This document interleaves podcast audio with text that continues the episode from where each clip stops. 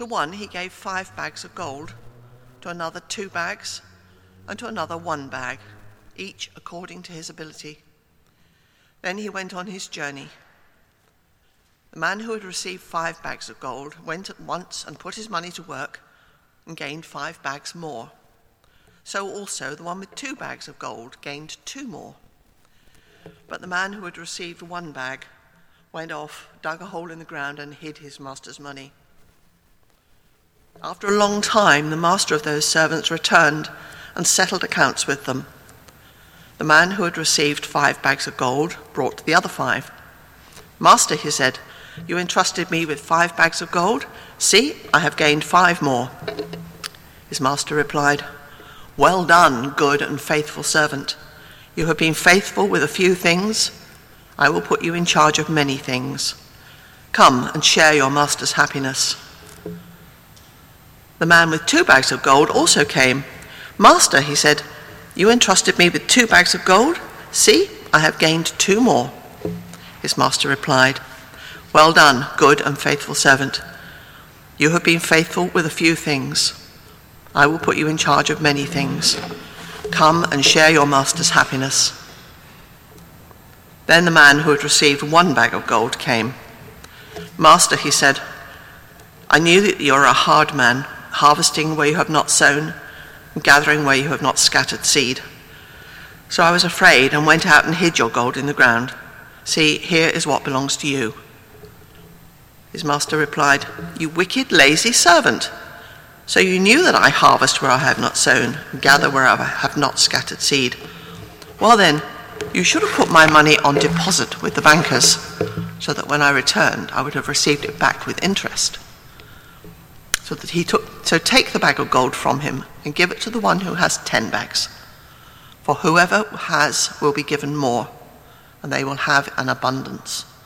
Whoever does not have, even what they have will be taken from them. And throw that worthless servant outside into the darkness, where there will be weeping and gnashing of teeth. This is the word of the Lord. The canticle that we're going to sing together is on page. The second reading can be found on page 1179. It's taken from Philippians chapter 2, and it starts at verse 19. I hope in the Lord Jesus to send Timothy to you soon, that I also may be cheered when I receive news about you. I have no one else like him who takes a genuine interest in your welfare. For everyone looks out for his own interests, not those of Jesus Christ. But you know that Timothy has proved himself, because as a son with his father, he has served with me in the work of the gospel. I hope, therefore, to send him as soon as I see how things go with me. And I am confident in the Lord that I myself will come soon. But I think it is necessary to send back to you Epaphroditus, my brother, fellow worker, and fellow soldier, who is also your messenger, whom you sent to take care of my needs. For he longs for all of you and is distressed because you heard he was ill. Indeed, he was ill and almost died. But God had mercy on him, and not on him only, but also on me, to spare me sorrow upon sorrow. Therefore, I am all the more eager to send him, so that when you see him again, you may be glad, and I may have less anxiety. Welcome him in the Lord with great joy, and honor men like him because he almost died for the work of Christ, risking his life to make up for the help you could not give me. This is the word of the Lord. Thanks be to God.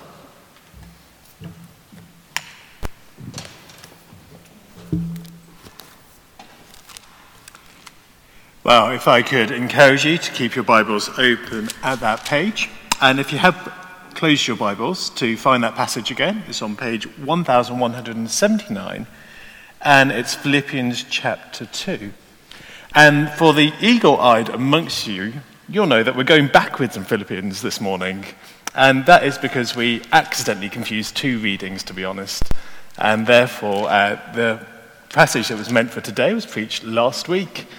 And therefore, the passage that's meant for last week is going to be preached today. But be assured that the next time we're in Philippians, we are in the right place. But I didn't want you to miss out on this section. Well, let me pray for us before we begin. Heavenly Father, we do thank you for your word, and we pray and ask by the power of your Spirit that you might help us to know Jesus, that through it we might hear your voice. Thank you that you have already spoken Please speak afresh, we pray this day. Amen. Well, this summer I had the great privilege of holidaying in somewhere called San Diego in California. Anyone heard of it?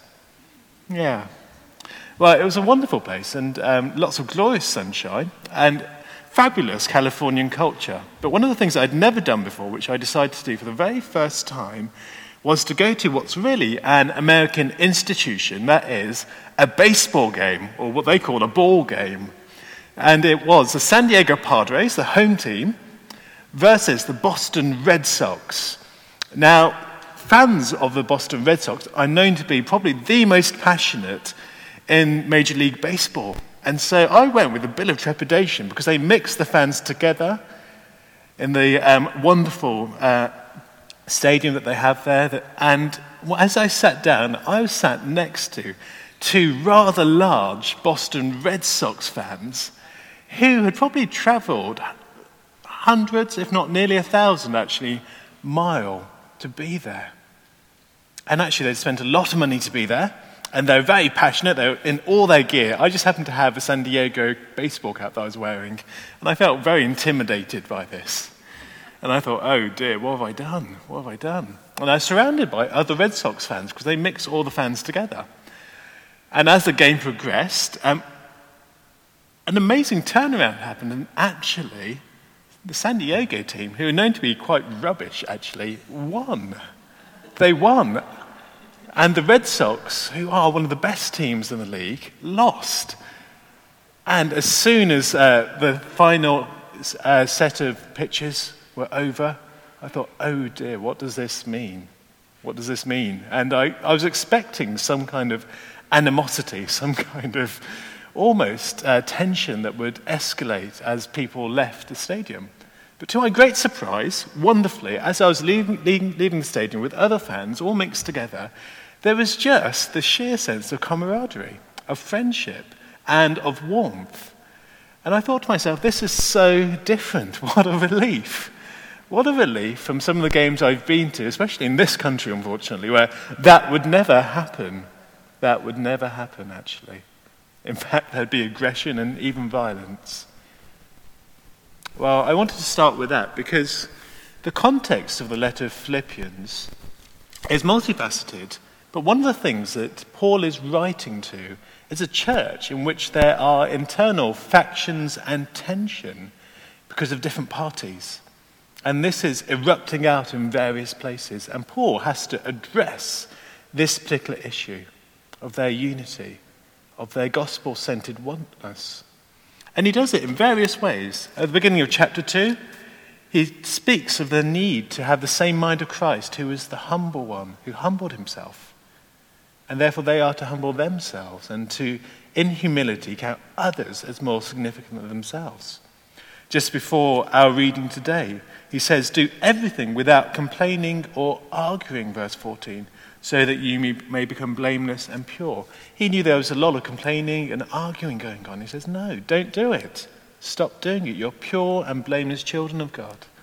And then we'll get to, at the beginning of chapter 4, there is a specific issue with two of the leading ladies of the church, Euodia and Syntyche, who seem to have fallen out with each other. And Paul directly addresses them to get it together to actually come to be united afresh for the cause of the gospel. But Paul's ultimate way of solving this problem wasn't just to teach on it, but was also to send two of his most prized people to them. Two of his most prized people who would embody the opposite attitude, who would bring healing, an antidote, as it were, to the disease that was spreading in their midst. And their names are the two men that we're looking at this morning Timothy and Epaphroditus. Two men who radically lived a different way and would hopefully change the Philippian church as they received them from Paul and in Christ's name. And I just want to draw out from this passage two reasons why these two men would have had such powerful effect as they were received by the Philippian church. And the first is this these two men knew that the world did not revolve around them. Both Timothy and Epaphroditus had made the decision that they weren't at the center of their lives, that actually Jesus was, and that their world didn't revolve around them, but around him. Let's look at Timothy, verse 20. Paul describes Timothy with glowing praise. I have no one else like him who takes a genuine interest in your welfare. For everyone else looks out for his own interests, not those of Jesus Christ. But you know that Timothy has proved himself because as a son with a father, he has served with me in the work of the gospel. Paul's making a big claim here that everyone else looks after their own interests. It's all about number one, it's all about me. They come first and foremost. But Timothy is different. He's the complete opposite, that he's all about Jesus. They'd seen that firsthand over the years. He was there when the Philippian church was first planted as a young co worker with Paul, one of his first missionary experiences, in fact. And he'd been there at Paul's side as Paul had continued to nurture that church over the years and over the decades at this point. He'd stuck by his side through thick and thin, and not because it was Paul, but because it was Christ's call upon his life. He was willing to sacrifice it all, leave family behind, leave comfort behind, and endure the same dis- disparaging, the same suffering that Paul went through, or because his life wasn't about him at all. It was about Jesus. And the same is true of Epaphroditus. Verse 25, just over the page, Paul describes him in glowing terms again. He calls him my brother, fellow worker, and fellow soldier, who is also your messenger, whom you sent to take care of my needs. You can imagine the scene in the Philippian church when they heard that Paul was in prison for the gospel. And they heard and they thought to themselves, oh no, what can we do to help? They knew that in Roman prisons, there was no support from the prison system. Any food, any water, any provision had to come from your friends who'd bring it to you. And they knew that Paul could potentially be in a disastrous situation. And they knew, probably especially, that that prison in Rome was of bad repute. People were left there for years on end, totally forgotten about, and even died in that prison. And they would have thought, what can we do? And so they decide to send him a financial gift, some money that can be used to get some food and water brought in. But even more than that, they decide to send him someone, one of themselves, to be there at his side on permanent secondment to look after him. And probably the call went out amongst the Philippian church who's going to go? Who's going to go? And they probably looked at each other thinking, not me, not me. But this guy steps forward, Epaphroditus. He steps forward and says, I will go. I'll travel the thousands of miles by foot.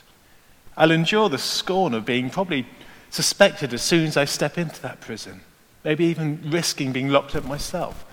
I will go. And again, as with Timothy, not because it was anything to do with Paul, but as Paul says later in the passage, because he was doing the work of Christ.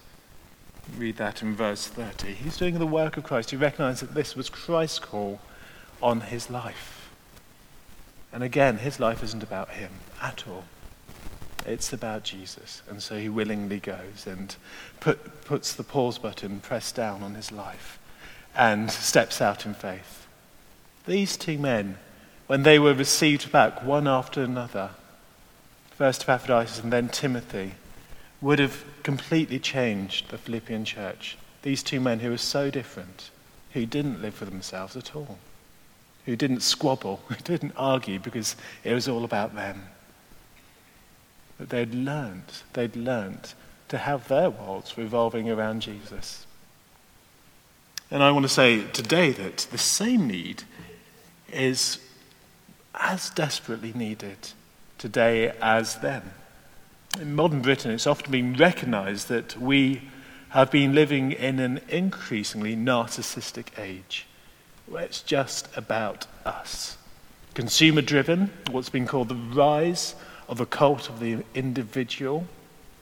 You can see it actually in our favorite consumer devices, the iPhone and the iPad and the iMac. It's all about I, me, actually.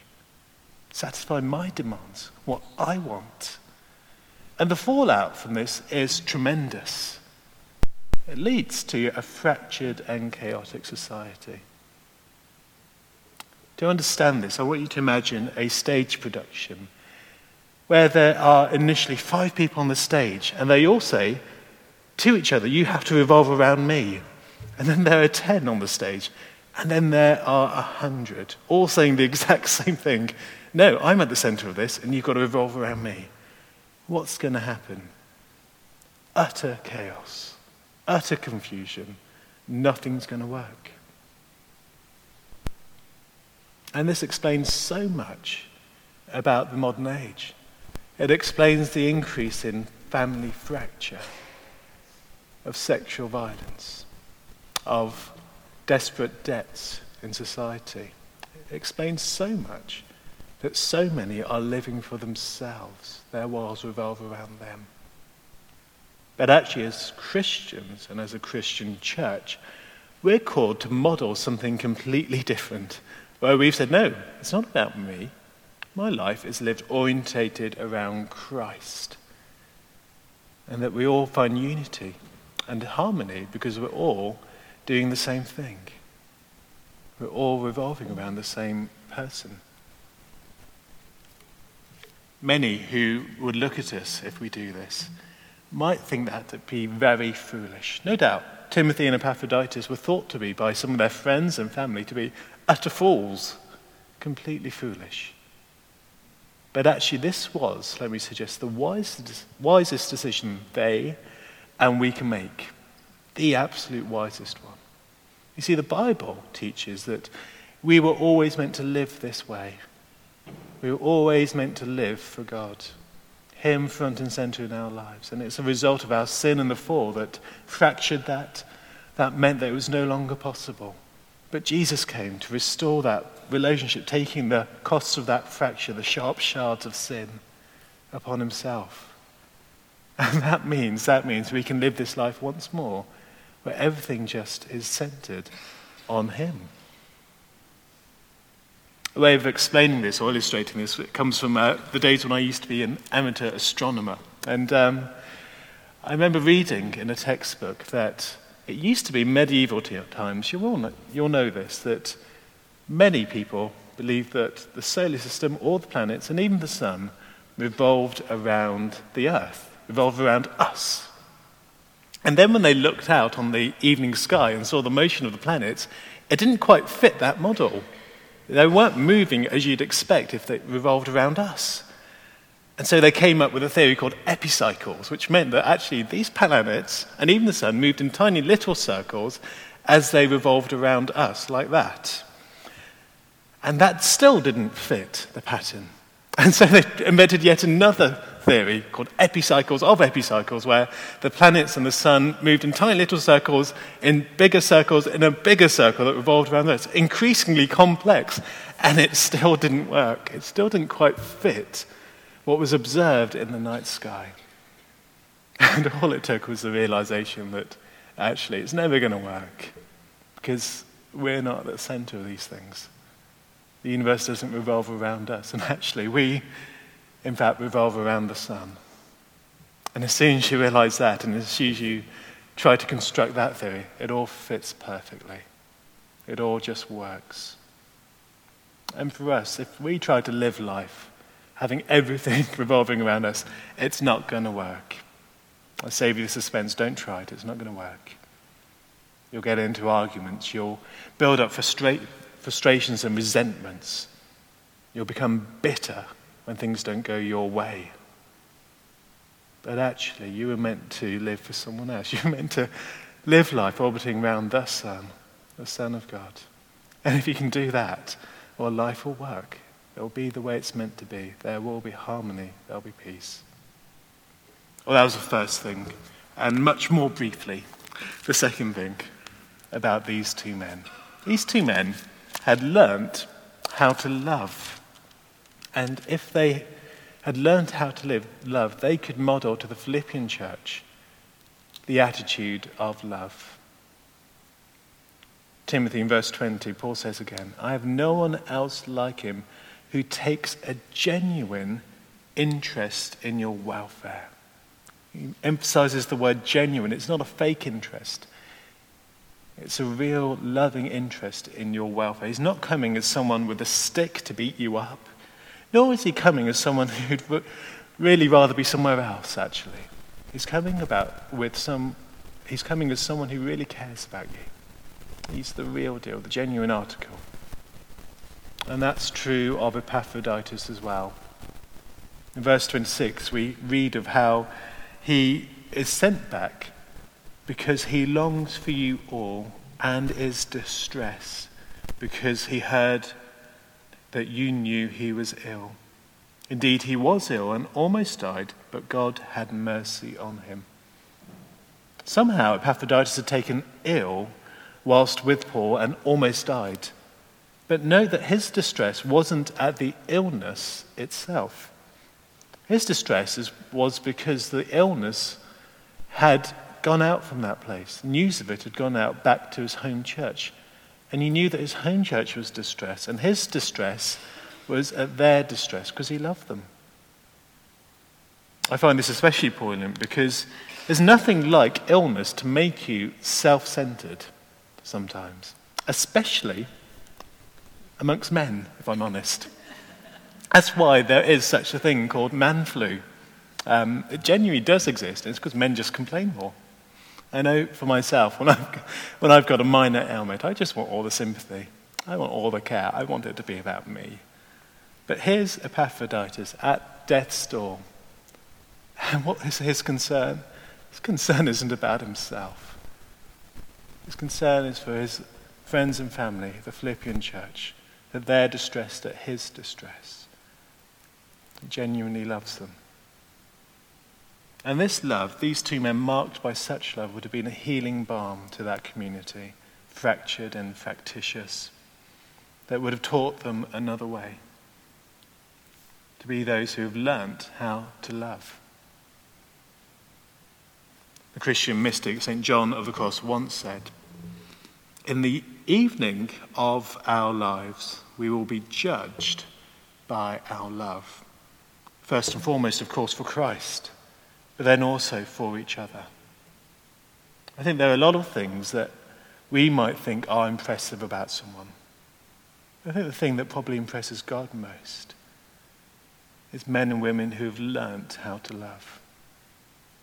And the question that I've been provoked to ask from these two examples is have we learned that lesson? We learned how to love?